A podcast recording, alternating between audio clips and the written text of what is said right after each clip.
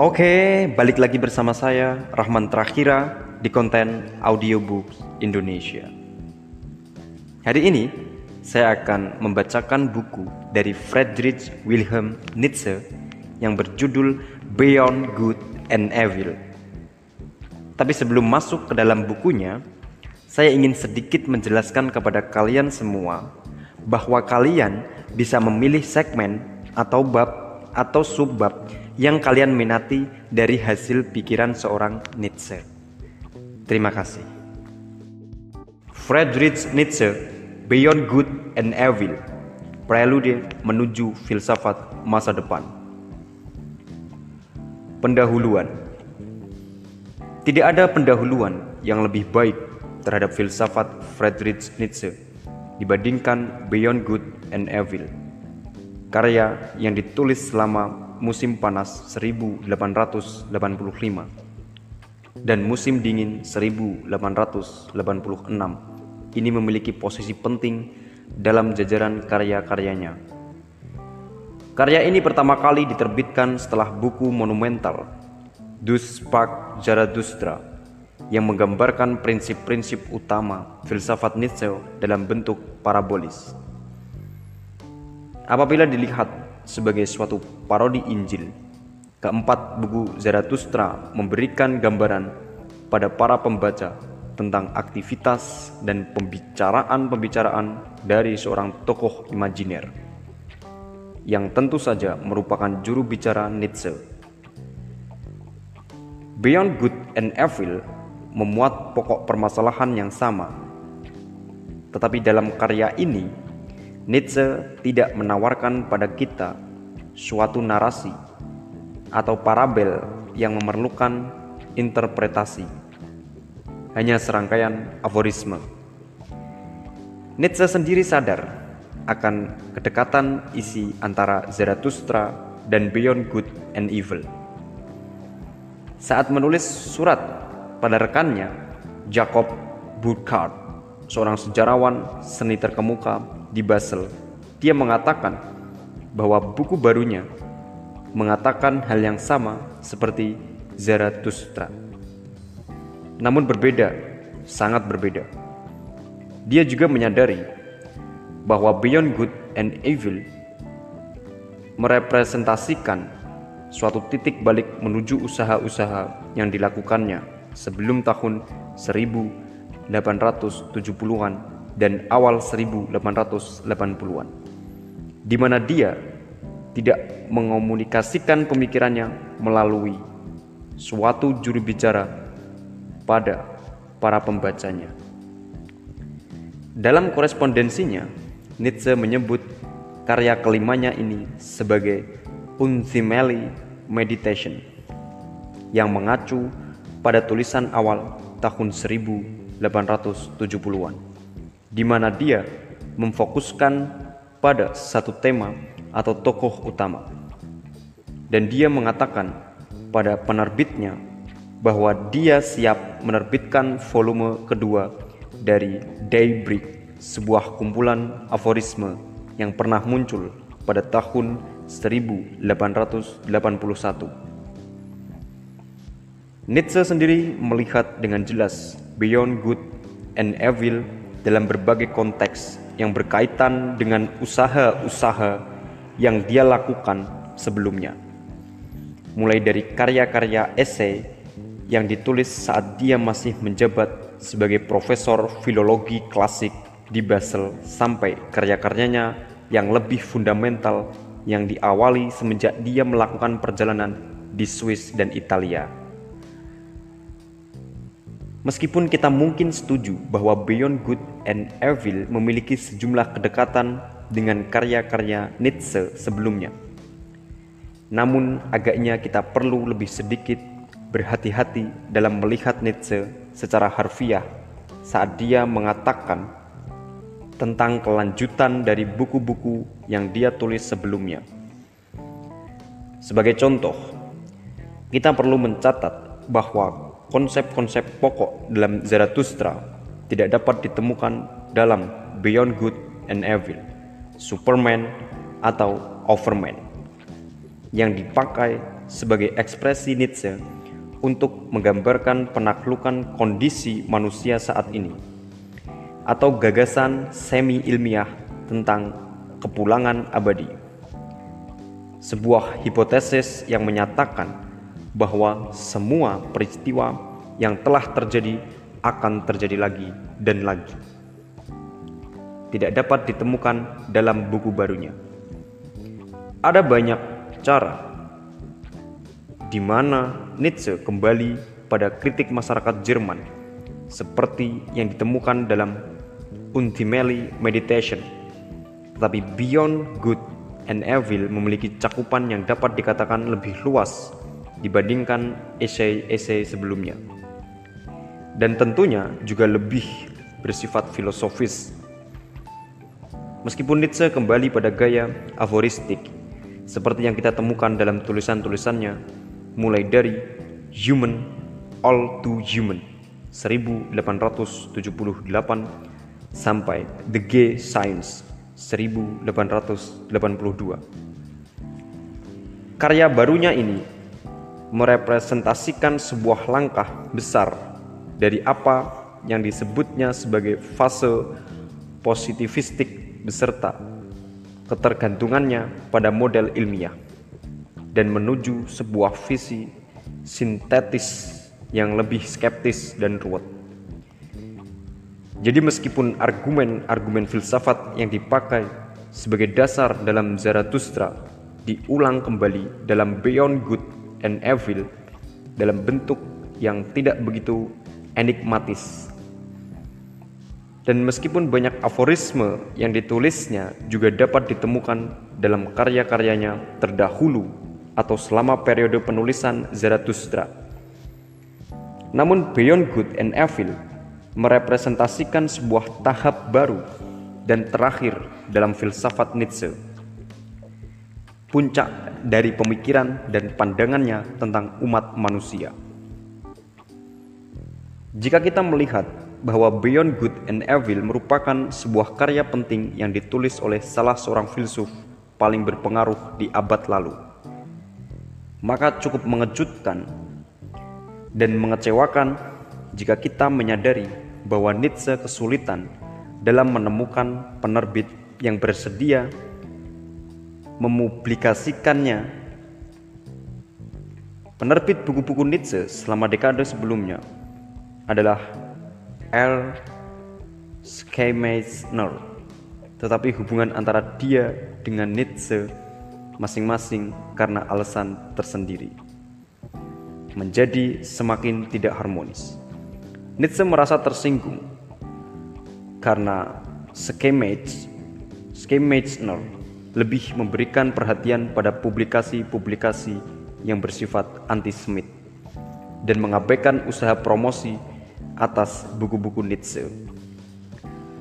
Nietzsche menentang gerakan antisemit di Jerman dan sangat marah karena hubungannya dengan sem, ske, skema Schmeitner dianggap sebagai perwujudan atas simpati terhadap kaum rasis tersebut dari dirinya. Sementara Schmeitner merasa tidak puas dengan tulisan-tulisan Nietzsche karena memang kurang begitu laku di pasaran. Dia selanjutnya berusaha menjual hak penerbit karya-karya Nietzsche. Tapi tidak ada satupun penerbit yang bersedia membeli dengan harga yang ditawarkannya. Ketegangan antara penulis dan penerbit tersebut menemui jalan buntu, sehingga Nietzsche menerbitkan sendiri bagian keempat Zarathustra. Pada akhirnya, Nietzsche melakukan usaha-usaha legal untuk memperoleh hak penerbitan atas karya-karyanya dan terus memperjuangkan hal tersebut sampai menjelang akhir kehidupan warasnya pada tahun 1889. Namun tanpa hasil. Pada musim semi tahun 1886, tampak jelas bagi Nietzsche bahwa Schemeichner tidak lagi cocok untuk menerbitkan Beyond Good and Evil. tetapi karena dia tidak mampu menarik perhatian penerbit lain. Dia terpaksa harus membayar biaya percetakan atas buku tersebut dengan menggunakan terbitan dari C.G. Naumann di Leipzig pada tanggal 21 Juli 1886. Lebih dari dua tahun semenjak kemunculan buku terakhirnya, kopi pertama dari Beyond Good and Evil muncul di pasar buku Jerman. Nietzsche berharap mampu menjual bukunya sebanyak 300 kopi agar dapat menutup biaya yang dia keluarkan. Namun setelah setahun yang yang terjual hanya sekitar 100 kopi. Salah satu kesalahan konsepsi dalam Beyond Good and Evil semenjak awalnya adalah bahwa buku ini sebagian besar menyangkut filsafat moral. Sementara dari judul yang diberikannya, para pembaca cenderung memperoleh kesan bahwa Nietzsche menulis tentang masalah-masalah etika. Namun volume yang benar-benar sesuai dengan deskripsi ini adalah The Genealogy of Moral salah satu karya Nietzsche yang diterbitkan pada tahun 1887 dengan tujuan untuk memperjelas masalah-masalah yang berkaitan dengan buku-buku sebelumnya. Beyond Good and Evil memiliki cakupan yang lebih luas dan mencakup refleksi terhadap masalah-masalah epistemologi, agama, seni, dan juga masalah-masalah yang sedang hangat saat ini. Jadi, mengapa Nietzsche memilih judul yang menunjukkan fokus yang lebih sempit tentang kritik terhadap moralitas? Jawabannya ada dua. Pertama, Nietzsche percaya bahwa Beyond Good and Evil akan menjadi judul yang efektif dari buku tersebut. Saat kita melihat saat kita melihat buku catatan Nietzsche, kita sering menemukan dia bereksperimen dengan daftar daftar buku prospektif dengan judul dan subjudul yang berbeda. Dan sebagai seseorang yang berpegang pada kesempurnaan, Nietzsche sepenuhnya sadar dalam memilih judul yang tepat dan mencolok bagi tulisan-tulisannya. Akan tetapi, Beyond Good and Evil dipilih Nietzsche karena alasan lain. Frasa ini pertama kali muncul dalam volume pertama Human All Too Human. Namun dia lebih banyak menggunakannya dalam tulisan-tulisan dari awal dan pertengahan tahun 1880-an, khususnya semenjak Zarathustra. Dalam karya-karya ini, frasa tersebut memiliki signifikansi tersendiri dalam filsafat moral yang menunjukkan bahwa kita perlu menganggap gagasan-gagasan tradisional kita tentang yang baik dan yang buruk lebih sebagai konvensi dan bukan sebagai gagasan yang mutlak. Lebih jauh lagi, frase ini juga memuat pandangan religius. Kata Jerman Jenseits bukan hanya berarti di luar, namun juga mengacu pada kehidupan selanjutnya atau akhirat. Menjelang tahun 1880-an, Beyond Good and Evil memiliki arti lebih dari sekadar perintah moral. Ia menandakan tempat di mana Zarathustra dan sekaligus Nietzsche sendiri menyatakan filsafat mereka hanya jika kita telah berhasil melepaskan diri dari nilai-nilai lama dan memahami fungsinya dalam perekonomian kehidupan kita dan masyarakat kita. Dan hanya jika kita berdiri di luar kebaikan dan kejahatan, maka kita baru dapat mulai memahami filsafat tentang masa depan, di mana beyond good and evil hanyalah bagian pendahuluannya belaka. Jika perspektif beyond good and evil tidak sepenuhnya tanpa prakonsepsi, dan kita akan melihat bahwa Nietzsche juga memiliki prasangka yang sama dari zamannya. maka setidaknya ia secara programatis bersifat non-dogmatis dan kita tidak perlu terkejut jika menemukan pengantar dari Nietzsche yang menekankan pertentangannya terhadap keyakinan-keyakinan doktriner. Dia melakukannya dengan menggunakan sebuah metafora yang tidak lazim di mana bacaan tersebut diawali dengan perbandingan antara kebenaran dengan seorang perempuan. Misalkan saja, kebenaran adalah seorang perempuan. Halaman 1. Pada masa itu, dalam kehidupannya, Nietzsche telah memperoleh semacam reputasi sebagai seorang anti-feminis meskipun pernyataan-pernyataannya yang menentang persamaan hak kaum perempuan menjadi sangat keras dalam tulisan-tulisan terakhirnya.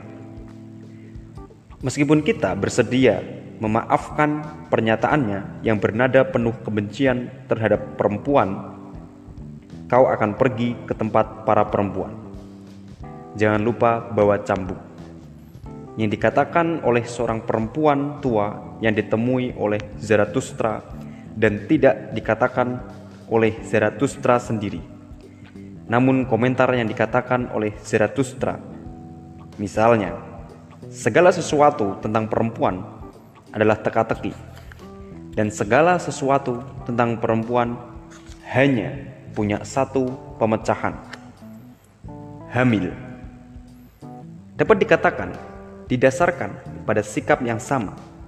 Di sini, dia menggunakan gagasan stereotip tentang perempuan sebagai makhluk yang sukar dipahami, namun harus dirayu oleh seorang filsuf. Akan tetapi, demikian.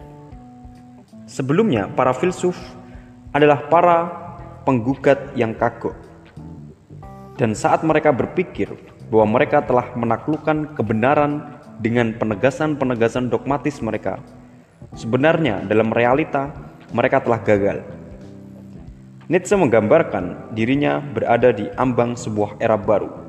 Sebuah era di mana para filsuf akan meninggalkan dogmatisme mereka dan menolak kebenaran-kebenaran yang diterima secara umum. Baik kebenaran filosofis atau semenjak periode Plato dan seterusnya. Dan kebenaran religius atau khususnya tradisi Yahudi sampai Kristen. Bagian pendahuluan dari bukunya ditutup dengan menyatakan tentang munculnya kelompok filsuf baru yang disebut kelompok jiwa bebas. Atau ada yang menyebutnya sebagai kelompok orang-orang Eropa yang baik. Yang pada akhirnya akan memperbaiki kesalahan-kesalahan para leluhur mereka dan meyakini kebenaran yang sebelumnya dianggap sebagai kebenaran enigmatis. Sesuatu yang salah jika kita beranggapan bahwa ke-296 aforisme yang dimasukkan dalam buku ini merupakan usaha yang tidak sistematis dalam menuangkan kebenaran tersebut. Gaya aforistik yang dipakai Nietzsche dalam tulisan-tulisannya dengan mudah menghasilkan ilusi tentang penataan arbitrer. Akan tetapi, Beyond Good and Evil adalah salah satu karya Nietzsche yang paling terstruktur. Meskipun masing-masing aforisme memuat tema pokok dan logikanya sendiri-sendiri. Tetapi, sembilan bagian atau bab yang disertakan merupakan bagian-bagian yang kohesif dan berkaitan dengan satu inti tematis. Nietzsche sering menyinggung tentang tema-tema yang muncul pada bagian sebelumnya ataupun mengantisipasi pembicaraan pada bagian berikutnya. Dan teknik ini berperan sebagai penghubung atau pengikat seluruh teks yang ditulisnya. Beyond Good and Evil memiliki nilai lebih dibandingkan dengan tulisan-tulisan aforistik sebelumnya karena merupakan sebuah karya yang koheren sebagai suatu kesatuan ataupun dalam masing-masing bagiannya. Meskipun karya ini mencakup seluruh tema yang menemukan ekspresinya dalam filsafat matang Nietzsche. Tetapi ia tetap merupakan bacaan yang terkontrol dan tersusun dengan baik. Dan dapat ditandingkan dengan karya seni musik yang rumit ataupun dengan sebuah permadani yang dirajut dengan indah. Buku ini tidak menunjukkan hingar-bingar karya sebelumnya yang ditulis menjelang masa kegilaan ataupun nada-nada profetis dari Zarathustra atau kenaifan yang antusiastik naivete dari tulisan-tulisan sebelumnya. Tetapi mungkin karena alasan itulah karya ini merupakan eksposisi filsafat Nietzsche yang paling ringkas dan menarik. Beyond Good and Evil diawali dengan tentang prasangka para filsuf, di mana Nietzsche memberikan kritik terhadap tradisi filsafat dalam cara yang paling tidak lazim. Tidak seperti para filsuf lainnya. Nietzsche tidak memilih suatu masalah atau gagasan lalu menganalisisnya dalam proses membedakan pandangan-pandangannya dari para penulis sebelumnya serta dalam menyajikan serangkaian konsep yang membentuk satu suatu sistem pemikiran. Sebaliknya, dia mempertanyakan dasar berfilsafat dalam bagian ini. Sasaran dari pendekatan skeptisnya adalah para filsuf itu sendiri. Bahasa mereka dan status tulisan-tulisan mereka. Para filsuf, menurut Nietzsche, hanyalah orang-orang yang menunjukkan diri sebagai para pencari kebenaran. Dalam realita, kebenaran yang mereka nyatakan memiliki keterkaitan erat dengan keberadaan mereka dan juga dengan konstitusi fisiologis mereka. Para filsuf bukanlah individu-individu yang objektif. Mereka tidak terpisah dari permasalahan dan pengetahuan mereka bersumber dari kepentingan diri sendiri. Oleh karena mereka bertindak seakan-akan mereka telah menemukan dan memperoleh apa yang benar-benar menjadi pandangan mereka melalui pengungkapan atas dialektika yang dingin, murni, dan tidak terbatas. Tetapi pada dasarnya, mereka menggunakan nalar yang diperoleh setelah adanya fakta untuk mempertahankan ajaran yang telah ada. Sebuah gagasan mendadak ilham atau dalam sebagian besar kasus versi yang dilangkakan dan abstrak dari keinginan-keinginan hati mereka.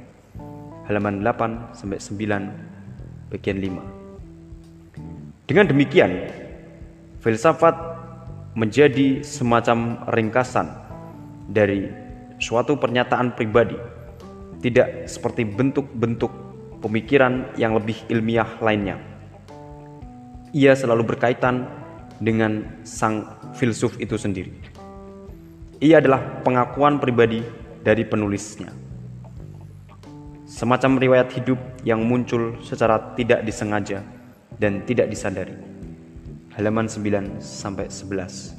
6. Para penulis lain di abad ke-19 tentu saja menyatakan bahwa filsuf atau pemikir secara umum menulis dari perspektif yang sifatnya pasti dan mempertahankan proposisi yang bahkan tidak mereka sadari.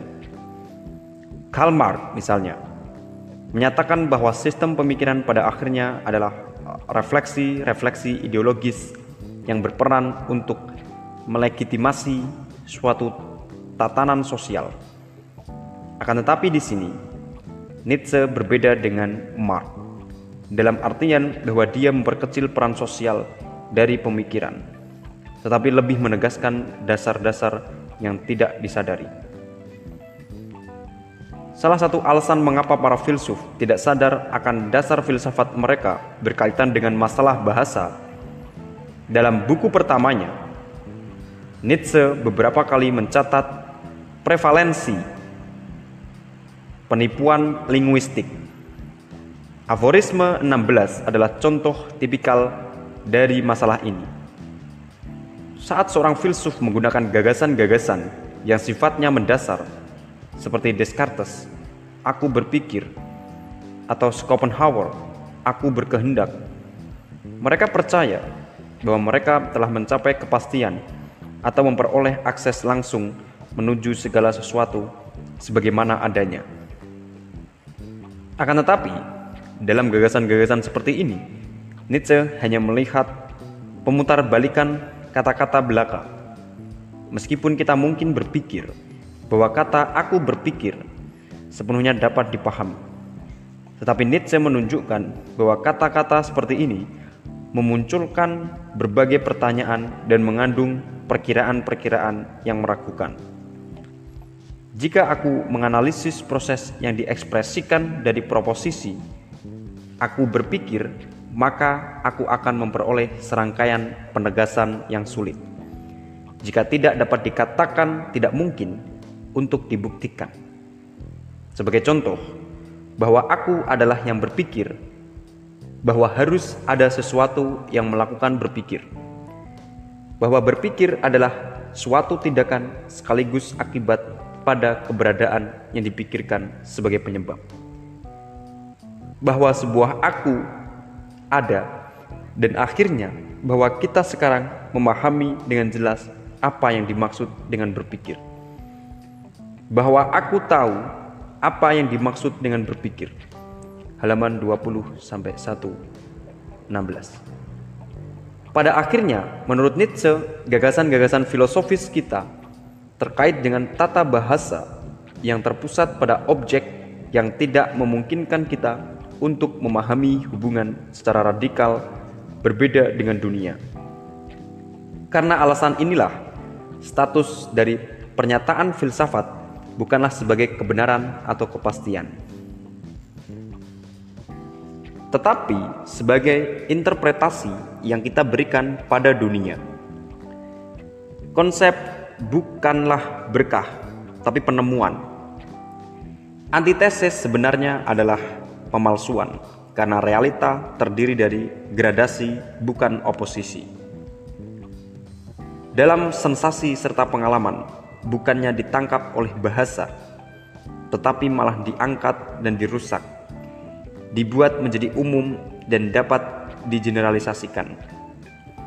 Dengan demikian, Nietzsche menegaskan bahwa kita mengajukan pertanyaan yang salah tentang filsafat.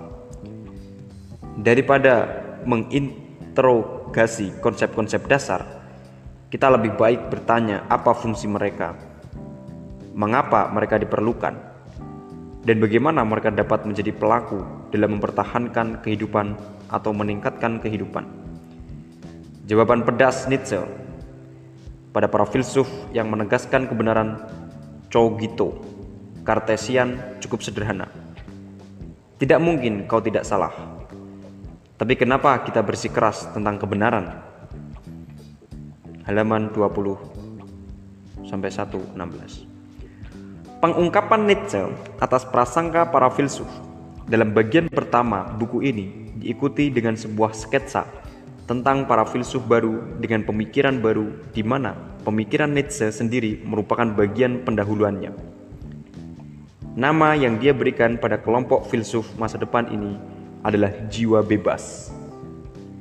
Sebuah istilah yang banyak dia gunakan semenjak akhir tahun 1870-an. Salah satu subjudul dalam Human All Too Human adalah A Book for Free Spirit meskipun penjelasannya telah ada selama lebih dari satu dekade. Tetapi para pembaca cenderung masih bingung dengan sifat yang sebenarnya dari istilah ini. Nietzsche sendiri memberikan jawaban atas masalah ini dengan agak sombong, menyatakan kedalaman pemikirannya yang tidak dapat ditangkap oleh penerjemah awam. Dia mengawali Aforisme 27 dengan satu pernyataan sederhana. Membuat dirimu dipahami adalah sulit. Halaman 36 nomor 27. Dan dilanjutkan dengan menjelaskan bahwa pikirannya mengalir seperti sungai Gangga, sementara orang-orang lain berpikir seperti kura-kura atau kata. Dalam aforisme 40 yang dimaksudkan sebagai kelanjutan tema ini, dia menyatakan bahwa kedalaman menyukai topeng dan bahkan menutupi gambaran dan parabel. yang memberikan jalan terlalu singkat menuju hal-hal besar. Bahkan saat seseorang yang suka berrahasia tidak secara sadar mengenakan topeng, dia akan menemukan bahwa ada topeng yang tumbuh di dekatnya berkat interpretasi-interpretasi yang selalu salah. Atau dengan kata lain, dangkal dari setiap kata-katanya, setiap langkahnya, setiap tanda kehidupan yang dia berikan. Halaman 49 sampai 50. Dalam bacaan-bacaan ini, Nietzsche sebagian menyalurkan rasa frustasinya terhadap penerimaan dan pemahaman yang buruk atas filsafatnya oleh orang-orang sezamannya. Pemikiran tetap merupakan filsafat masa depan. Sebagian besar karena dia tidak dapat menemukan sekutu pada saat ini. Dan para muridnya di masa depan, jiwa-jiwa bebas didefinisikan dengan tidak begitu jelas karena memang bentuknya masih belum pasti. Akan tetapi, bagian kedua dari Beyond Good and Evil memungkinkan kita untuk mendeteksi sejumlah karakteristik yang merupakan karakteristik penting bagi jiwa bebas. Terlebih lagi, jenis filsuf baru ini akan memiliki tempat yang lebih tinggi dalam hierarki sosial dan intelektual. Nietzsche tidak meragukan bahwa jiwa bebas adalah manusia unggul, berasal dari halayak, orang awam, kelompok mayoritas, di mana dia diizinkan untuk melupakan peraturan umat manusia. Karena dia memang perkecualian. Halaman 34 sampai 6 nomor 26 dalam beberapa aforisme dia memberikan penekanan pada jenis manusia yang lebih tinggi atau lebih mulia. Manusia yang percaya dan memerlukan hierarki rangor nung sementara di sisi lain meremehkan demokrasi dan persamaan hak. Oleh karena alasan inilah, pembahasan paling luas yang diberikan Nietzsche tentang jiwa bebas mencakup peringatan bahwa jiwa bebas tidak boleh disamakan dengan pemikir bebas. Para kaki tangan dan budak yang tidak berguna dari lidah demokrasi. Halaman 52 sampai 4 nomor 44 bukanlah jiwa bebas dan merupakan antitesis dari apa yang dipikirkan oleh Nietzsche. Varian Nietzschean adalah Versucher, sebuah kata Jerman yang memiliki arti pelaku eksperimen sekaligus penggoda. Mereka adalah pengikut kehendak untuk berkuasa, sebuah konsep dari Nietzsche yang menjelaskan tentang semua peristiwa mekanis sejauh energi aktif ada di dalamnya, serta seluruh kehidupan instingtual kita. Halaman 45 sampai 7 nomor 36. Jiwa bebas seperti Nietzsche akan menulis buku hanya untuk orang-orang tertentu saja. Karena buku-buku orang awam baunya selalu tidak enak. Halaman 38 sampai 9 nomor 30. Di sini dan dalam tulisan lainnya, Nietzsche menekankan suatu tatanan sosial hierarki yang didasarkan pada sebuah gagasan eksklusif tentang superioritas. Pada akhirnya, kata Nietzsche, segala sesuatu akan seperti adanya. Hal-hal besar akan tetap bagi yang besar, yang dalam tetap bagi yang dalam yang lembut dan menawan akan tetap bagi yang peka.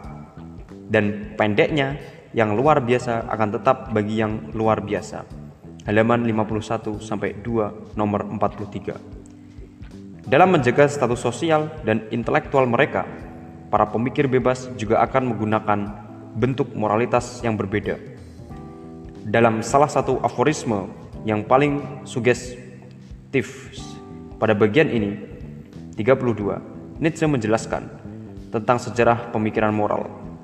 Pada awalnya, tindakan dievaluasi menurut akibatnya dalam sebuah tahap yang disebut Nietzsche sebagai pra-moral. Setelah itu, hubungan ini terbalik. Tindakan dalam periode moral yang telah berkembang selama 10.000 tahun terakhir, khususnya di Eropa, dilihat dalam kaitannya dengan asal-usul tindakan tersebut, dan bukan dengan akibat yang ditimbulkan. Secara bertahap, asal-usul ini menjadi teridentifikasi dengan maksud atau karakter moral.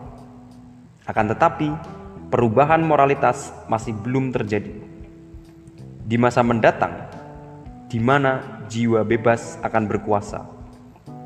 Nietzsche membayangkan suatu penaklukan moral yang menyeluruh. Dalam tahap ekstra moral ini, nilai penting dari suatu tindakan ditunjukkan dari bagian tindakan tersebut yang bukan merupakan maksudnya atau intensional. Bukankah kita mencurigai bahwa semua intensional tindakan, segala sesuatu yang dapat dilihat atau diketahui dari tindakan tersebut yang dapat menyadarinya, masih merupakan bagian dari permukaan dan kulitnya, yang seperti semua kulit lainnya, mengungkapkan sesuatu tetapi juga menyembunyikan lebih banyak lagi. Halaman 40 sampai 2 nomor 32. Dalam bacaan ini, Nietzsche mengantisipasi aspek bawah sadar psikoanalisis, namun dia juga mengusulkan sebuah cara baru dalam melihat nilai-nilai moral. Cara yang akan menghancurkan semua gagasan tentang kehendak bebas dan otonomi subjek. Tidak diragukan lagi, jiwa bebas yang dikatakan Nietzsche akan muncul dari agama tradisional yang selanjutnya menjadi tema utama bagian ketiga. Pemikiran Nietzsche tentang agama mengalami perkembangan yang mantap semenjak awal tahun 1870-an. Meskipun dia adalah anak seorang pastor Protestan, namun dia meninggalkan keyakinan terhadap agama Kristen pada usia yang relatif muda. Dan pada tahun 1870-an sampai 1880-an, dia semakin merasakan bahwa agama secara umum, khususnya Kristen, bertanggung jawab atas melemahnya kondisi umat manusia di zaman modern. Dalam Human All to Human, agama dikarakteristikkan sebagai usaha yang tidak alami untuk menginterpresentasikan pengalaman kita. Dan dalam The Gay Science, dalam salah satu aforisme yang paling keras dia menyatakan tentang kematian Tuhan. Apa yang ditambahkan Nietzsche pada tahun 1880-an pada pandangan dunia anti religiusnya.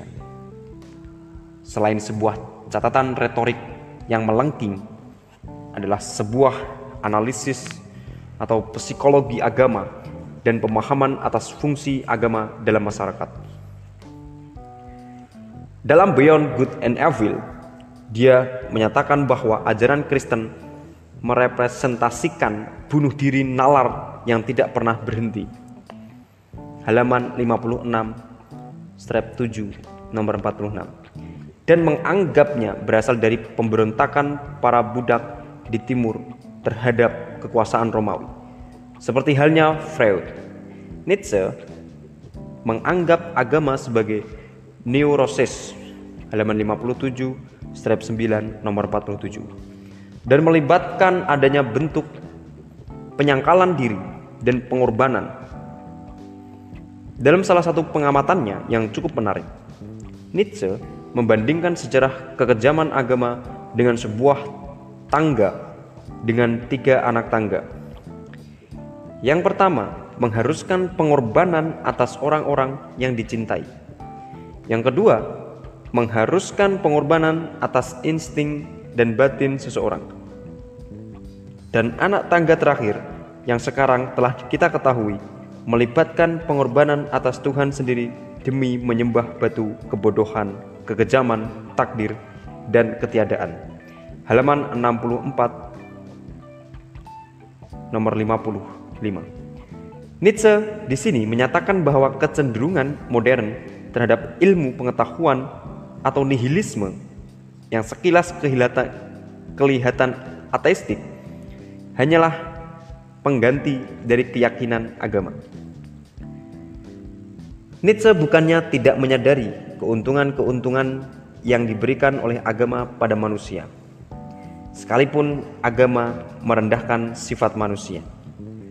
Agama membantu manusia dalam bertahan terhadap keberadaan yang mungkin sangat berat dan membantu kita dalam membentuk suatu tatanan sosial yang dapat dipertahankan dengan mengharuskan kita untuk saling mengasihi satu sama lain.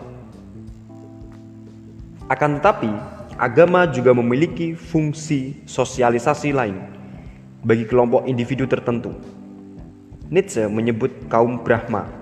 Agama memberikan suatu spiritualitas yang memungkinkan mereka untuk melepaskan diri dari dunia yang kejam di sekeliling mereka.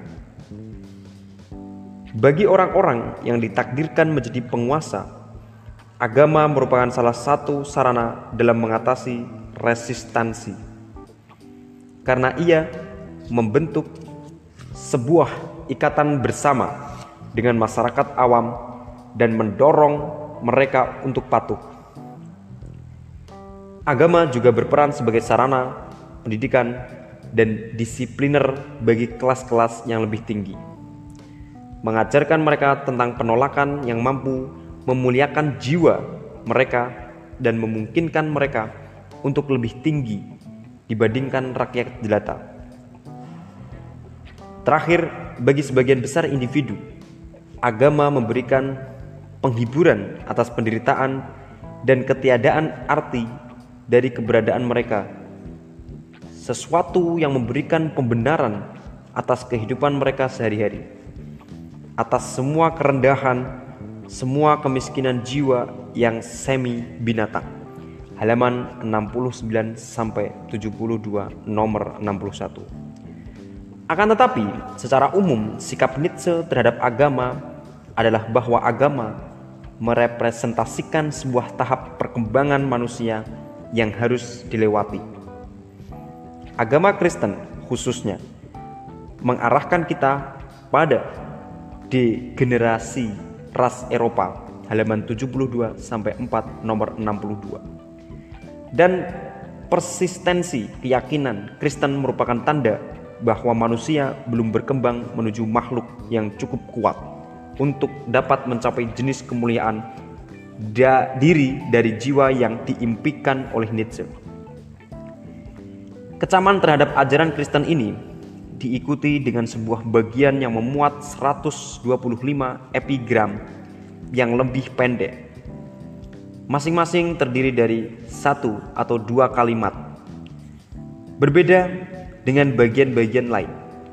Dalam bagian ini, tidak ada pembahasan panjang lebar tentang suatu pemikiran, tetapi hanya inti dari gagasan yang diekspresikan dalam bentuk yang paling ringkas dan tajam. Pepatah dan refleksi yang ditulis dengan gaya moralis Prancis ini sering kali memiliki kaitan dengan bagian-bagian lain. Sebagai contoh, kita menemukan pernyataan tentang epistemologi 64 atau 68 dan tentang agama 104 atau 108. Akan tetapi, kita juga dapat menemukan pengamatan-pengamatan umum yang berkaitan dengan perempuan, cinta, kebahagiaan, dan psikologi manusia.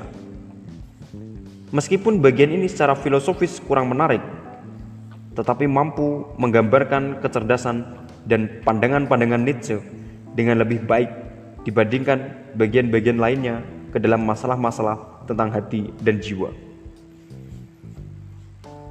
Dengan demikian, bagian ini dapat disebut sebagai selingan nyata, satu jeda yang bertujuan menghibur dan memperingan para pembaca sebelum dan sesudah refleksi-refleksi lain yang lebih berat dalam buku ini. Pada bagian 5, Nietzsche kembali pada tugas filsafat dan pada gaya aforistiknya dengan memfokuskan pada masalah-masalah yang sebelumnya telah dibahas dalam sejumlah tulisannya. Yang pertama adalah tentang sejarah moralitas. Dalam satu artian tertentu, Nietzsche meskipun memberikan pertimbangan yang ekstensif pada moralitas dan etika, bukanlah seorang filsuf moral karena dia tidak berusaha menulis risalah etika dan menyebarluaskan sistem etis. Dia lebih mirip dengan seorang sejarawan atau genealogis etika. Tulisan-tulisannya difokuskan pada asal-usul dan fungsi nilai moral dalam sejarah manusia. Memang, keberatan utamanya terhadap filsafat moral adalah bahwa bentuk filsafat tersebut berusaha menemukan suatu dasar rasional bagi moralitas dalam kehidupan manusia dan menghindari masalah-masalah fundamental dari semua moralitas. Nietzsche menyatakan bahwa moralitas bukanlah sesuatu yang rasional, absolut, ataupun alami. Dia mengamati bahwa dunia mengenal banyak sistem moral dan masing-masing mengajukan klaim umum jadi semua sistem moral sifatnya khusus, dipergunakan untuk tujuan tertentu dari pelaku atau penciptaannya. Dan menekankan suatu tatanan yang mendisiplinkan manusia demi kehidupan sosial dengan cara mempersempit pandangan dan membatasi cakrawala kita. Akan tetapi, Nietzsche tidak secara simplistik menegaskan bahwa moral merenggut kebebasan kita. Dia melihat bahwa tidak ada oposisi sederhana antara moralitas yang menghambat dengan lisensi lengkap atas tindakan. Moralitas dalam artian tertentu telah menjadi alami atau diperlukan bagi umat manusia. Meskipun ia melanggar sifat atau insting dasar manusia. Tanpa moralitas, masyarakat manusia pada umumnya dan budaya Eropa pada khususnya tidak akan mungkin terbentuk. Akan tetapi, kita tidak boleh mencampur adukan kebutuhan terhadap moralitas dengan tingkat kewajaran dari semua sistem moral karena dalam esensinya semua penilaian moral pada akhirnya didasarkan pada ketidakpastian irasionalitas dan pelanggaran atas dorongan-dorongan alami dan biologis. Selain pernyataan Nietzsche bahwa tidak ada keadaan alami manusia, tidak ada epos pramoral di mana tindakan dilakukan tanpa adanya hambatan internal. Dia juga sering mengkontraskan keadaan kuasi mitologis yang secara samar berkaitan dengan keadaan Yunani pra-Sokrates dengan moralitas yang dipelopori oleh tradisi Yahudi Kristen. Orang-orang Yahudi katanya menyebabkan munculnya pembalikan nilai halaman 105 sampai 6 nomor 195. Mereka menegasikan suatu tatanan di mana kekayaan, kelebihan, kekejaman, dan seksualitas divalidasikan dan digantikan dengan sistem nilai di mana kemiskinan, keilahian, kepatuhan, dan spiritualitas menjadi berkuasa. Pemberontakan budak dalam moral. Halaman 105 sampai 6 nomor 195. Menganggap binatang pemangsa adalah jahat dan manusia pemangsa bagi Nietzsche yang paling sehat dari semua tanaman dan binatang tropis. Halaman 106 nomor 197. Sementara menegaskan penahanan diri, kesalehan, dan toleransi terhadap penderitaan. Institusi moralitas kawanan Yahudi Kristen memungkinkan terbentuknya Eropa modern, sekalipun itu berarti pemangkasan kemungkinan dan potensi manusia.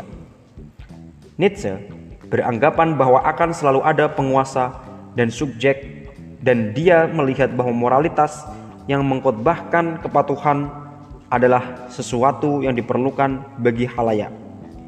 Akan tetapi, dia memberikan kecaman yang lebih keras pada kemunafikan moral para pemimpin halaman 108 sampai 10 nomor 199 yang menggambarkan diri mereka sebagai pelayan masyarakat, pelaksana konstitusi atau pendukung kemakmuran bersama.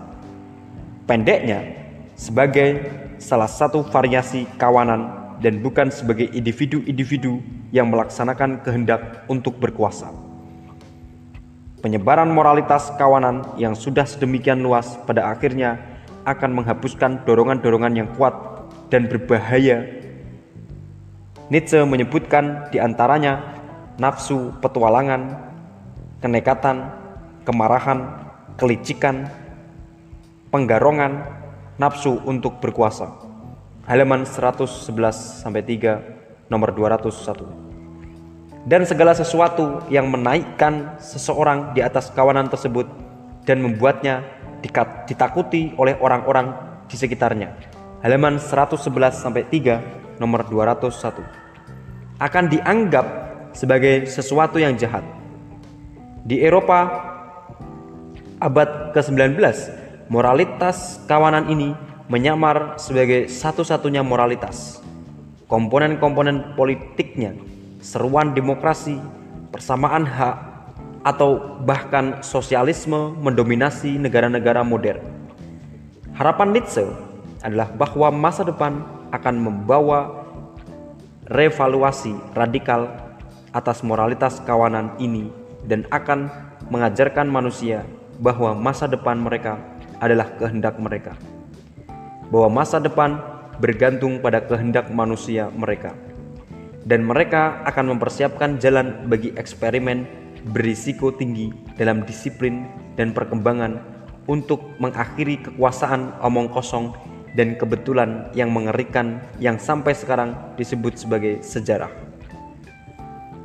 Dia bersiteru kepada para pemimpin, para jiwa bebas untuk membebaskan masyarakat dari pengaruh-pengaruh yang merusak dari moralitas Kristen Eropa.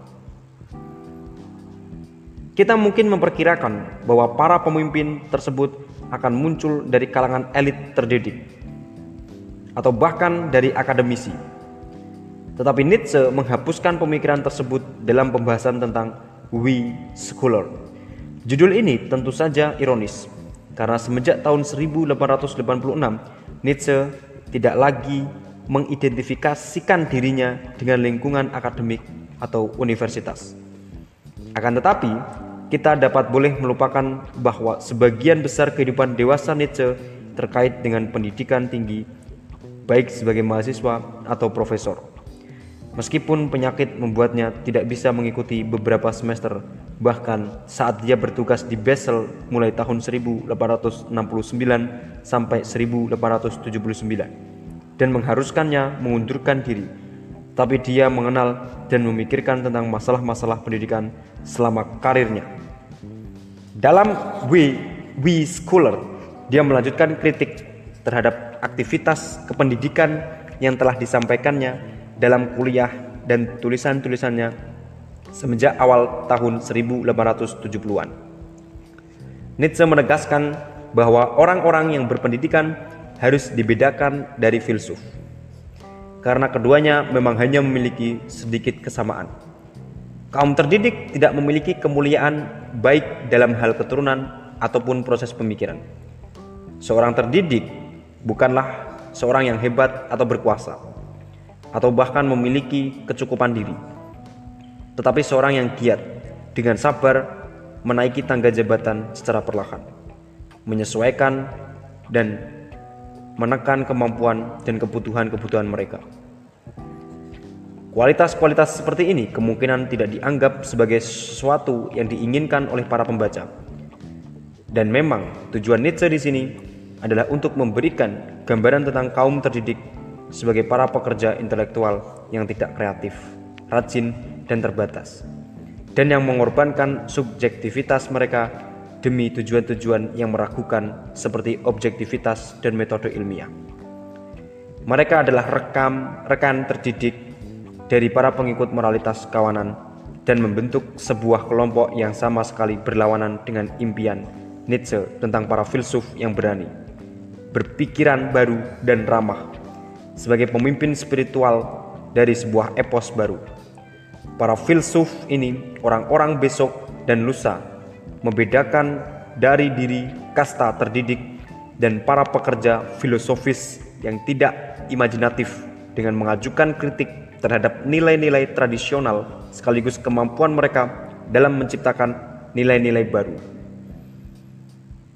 Pada akhirnya, hanya beberapa orang saja yang akan terpilih untuk memperoleh gelar sebagai filsuf sejati. Bagaimana sesungguhnya penampilan dari jiwa bebas para filsuf baru, manusia jenius atau manusia besok dan lusa? Apa saja kemampuan yang dimilikinya? Bagaimana dia akan bertindak dalam cara yang berbeda di dunia ini?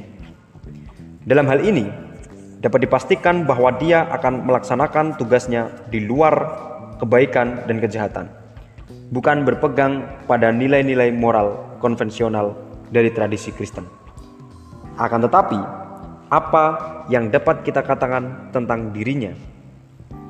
Nietzsche mempelajari topik ini dalam bagian ketujuh yang berjudul Our Virtue, seperti halnya sebagian besar pemikiran utopian lainnya.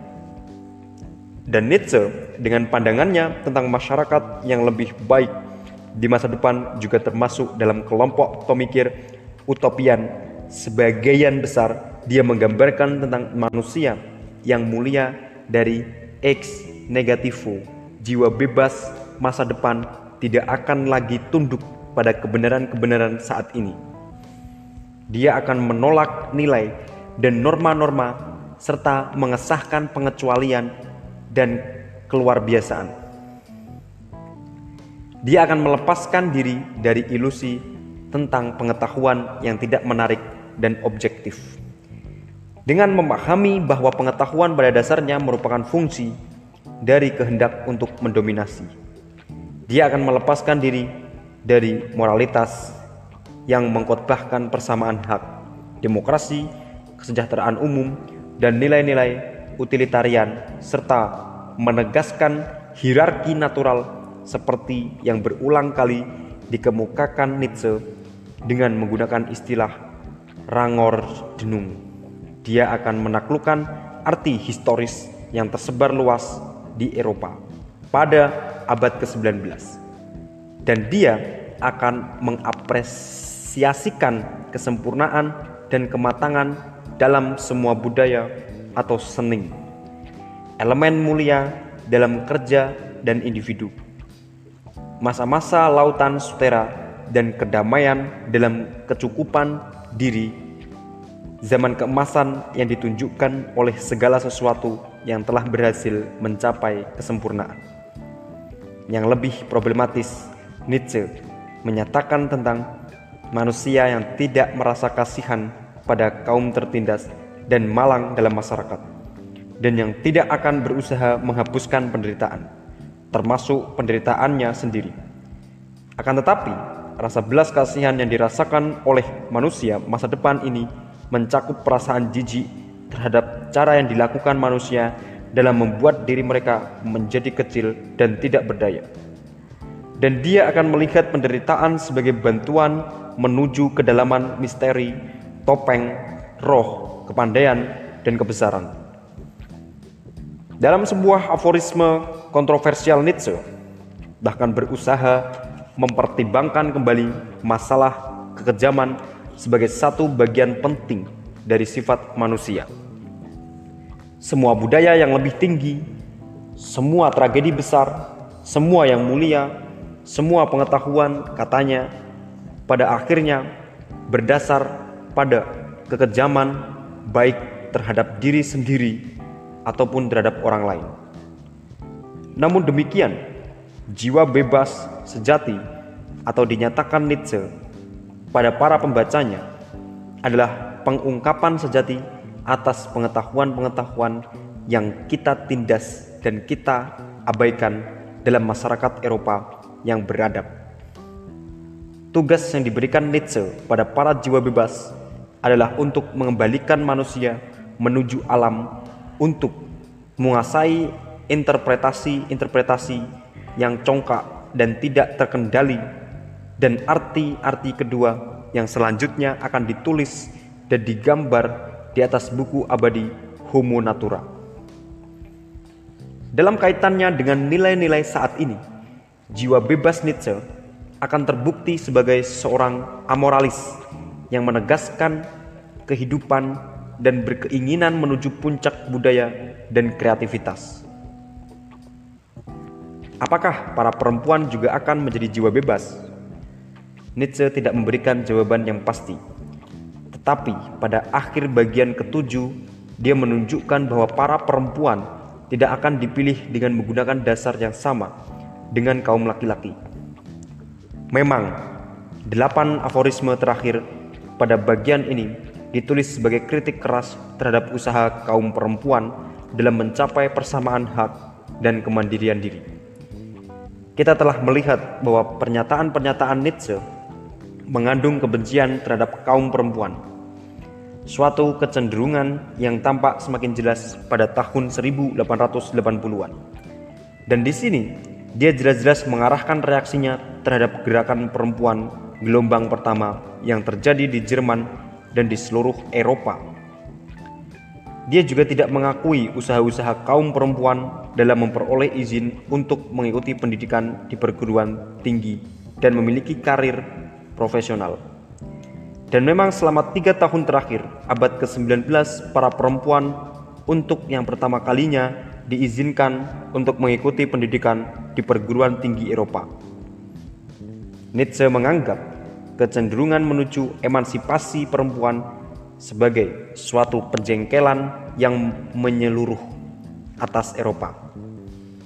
Dia menggambarkan dengan jelas bahwa para perempuan tidak perlu mencari pencerahan bahwa ada bentuk antagonisme yang absolut dan sengit antara laki-laki dan perempuan dan bahwa dukungan atas persamaan hak, persamaan pendidikan, persamaan ambisi dan kewajiban merupakan contoh tipikal dari kedangkalan. Para perempuan yang berusaha memperoleh persamaan berarti menyimpang dari sifat mereka yang diidentifikasikan oleh Nietzsche dengan sifat lemah lembut yang alami seperti binatang pemangsa yang licik. Dengan cakar harimau di bawah sarung tangan mereka.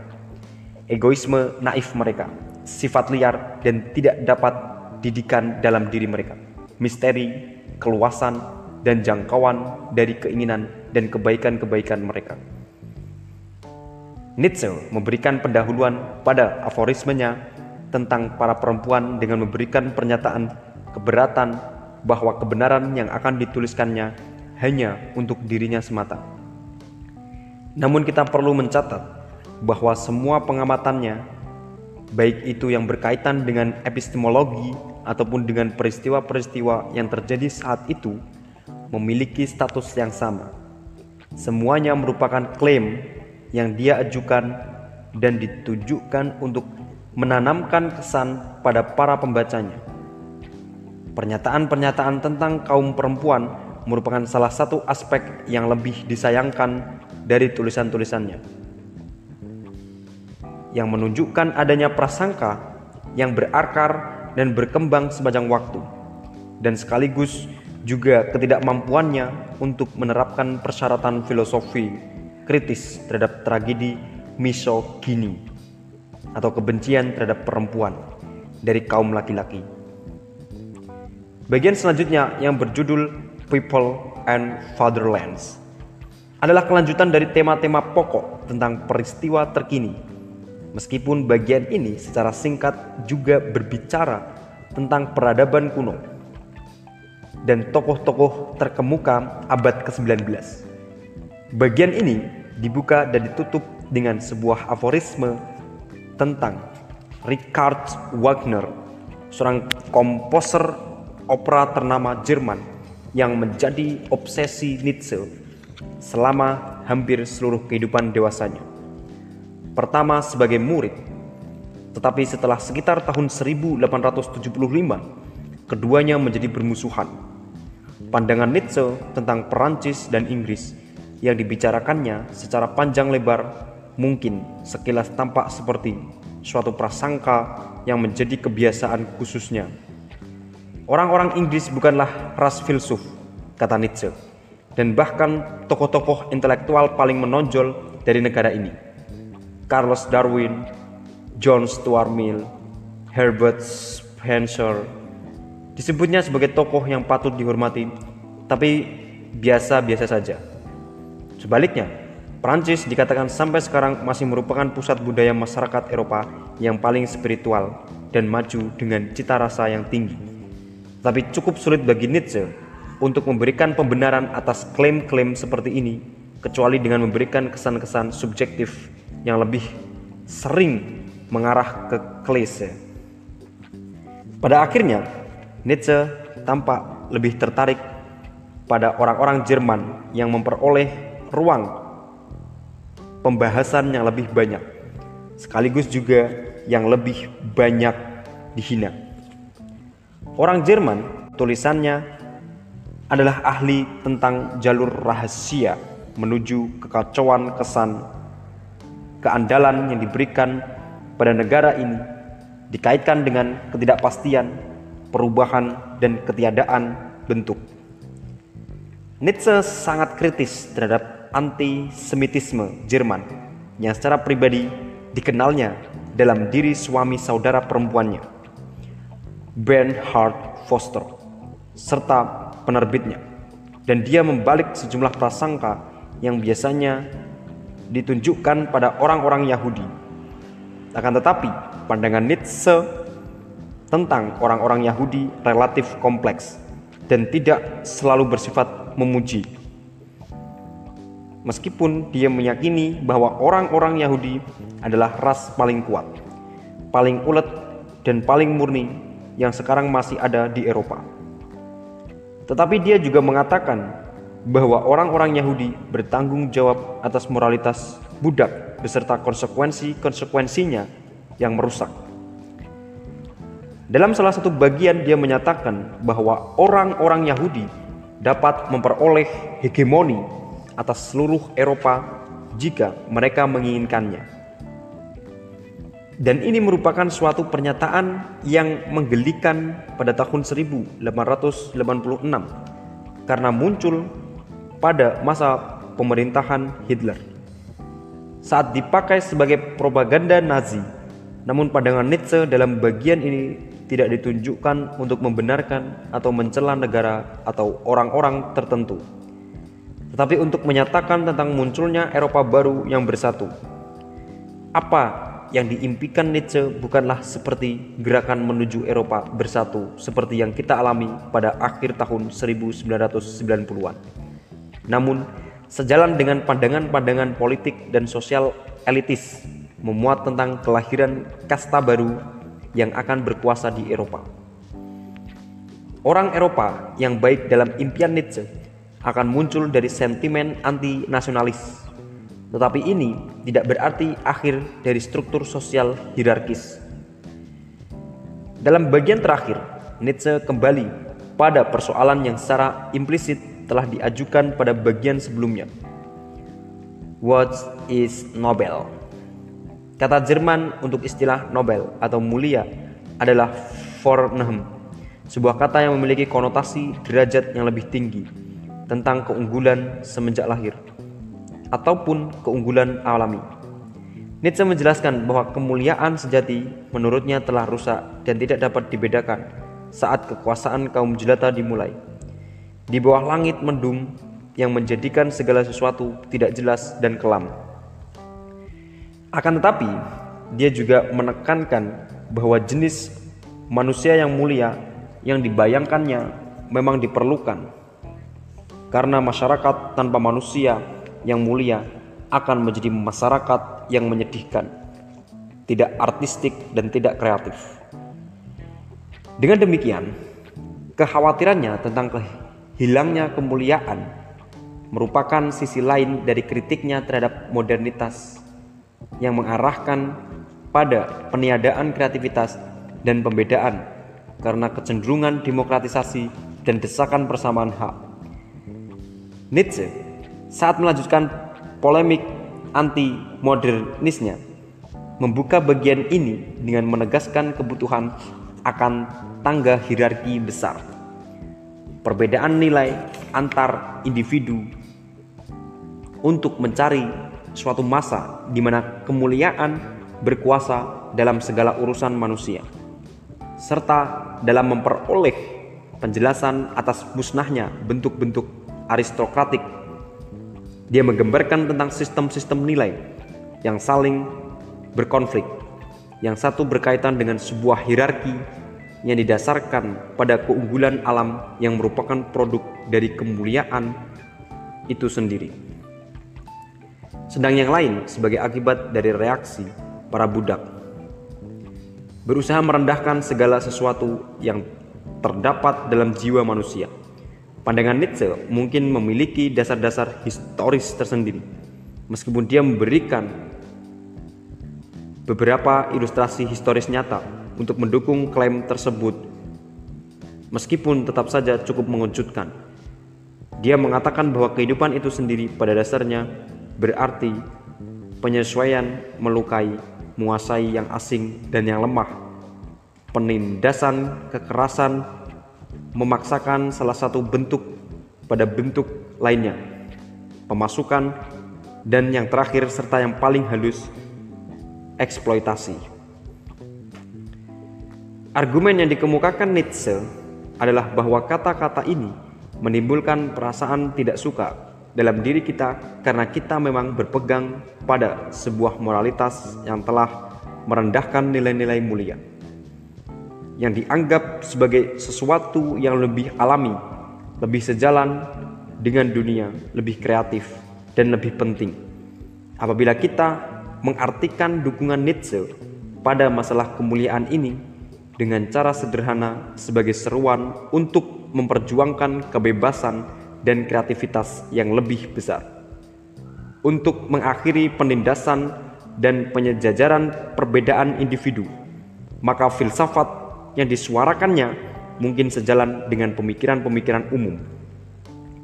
Akan tetapi, sisi yang lebih gelap dari pemikiran Nietzsche tidak boleh kita abaikan. Kadang dia menegaskan usaha untuk kembali pada tatanan sosial aristokratik, di mana kebahagiaan kaum mayoritas dikorbankannya demi kepentingan kelompok elit yang akan menciptakan dan menikmati kebangkitan kembali budaya Eropa. Jadi, Beyond Good and Evil bukanlah karya yang mudah untuk dibaca. Buku ini merupakan teks yang kaya namun kadang membuat frustasi dan seperti yang dikatakan oleh para pembacanya, berisi keberatan dan penegasan yang sama banyaknya. Signifikansi dari buku ini terletak pada keunggulan gaya bahasanya. Nietzsche adalah seorang seniman bahasa Jerman yang andal. Sebuah kemampuan yang tampak jelas dalam terjemahan ini dan dalam kecemerlangan filosofisnya yang memang kadang dirusak oleh kegagalan dalam menegaskan sebuah pemikiran atau gagasan secara menyeluruh. Yang lebih penting lagi, Beyond Good and Evil merupakan sebuah buku kritis sekaligus reflektif. Buku yang tidak menghindari kesimpulan sekalipun kesimpulan tersebut sangat kasar. Buku yang berani menantang kebenaran-kebenaran konvensional dan menyajikan pandangan utopian atau mungkin distopian. Di balik tema-tema yang saling terkait satu sama lain, kita melihat Nietzsche berusaha menjelaskan persoalan-persoalan filsafat yang paling rumit, serta berbagai fenomena modernitas yang dengan cepat dan tiba-tiba melibas Jerman dan seluruh daratan Eropa. Pembahasan Nietzsche tentang masalah-masalah filsafat, politik, dan sosial memberikan inspirasi bagi sejumlah generasi pemikir untuk menyamai, mengesahkan, dan menyangkal keyakinan-keyakinannya. Bagaimanapun cara kita dalam mengevaluasi jawaban-jawaban yang diberikannya pada sejumlah topik dalam buku ini, kita harus mengagumi keberaniannya dalam memberikan jawaban yang berbeda dan mengakui bahwa tanggapan-tanggapan tersebut telah menggerakkan sebuah rantai pemikiran yang terus bergerak sampai sekarang, seperti halnya telah terjadi lebih dari satu abad lalu. Nietzsche yang kecewa karena sedikitnya jumlah pembaca yang bersedia membaca bukunya semasa dia masih hidup. Berkomentar bahwa beberapa orang lahir setelah mereka mati. Pengaruh besar dari filsafat yang dituangkan dalam Beyond Good and Evil menawarkan beragam bukti pada kita bahwa Nietzsche setidaknya benar dalam apa yang hampir dapat dipastikan merupakan prediksi atas takdir tulisan-tulisannya.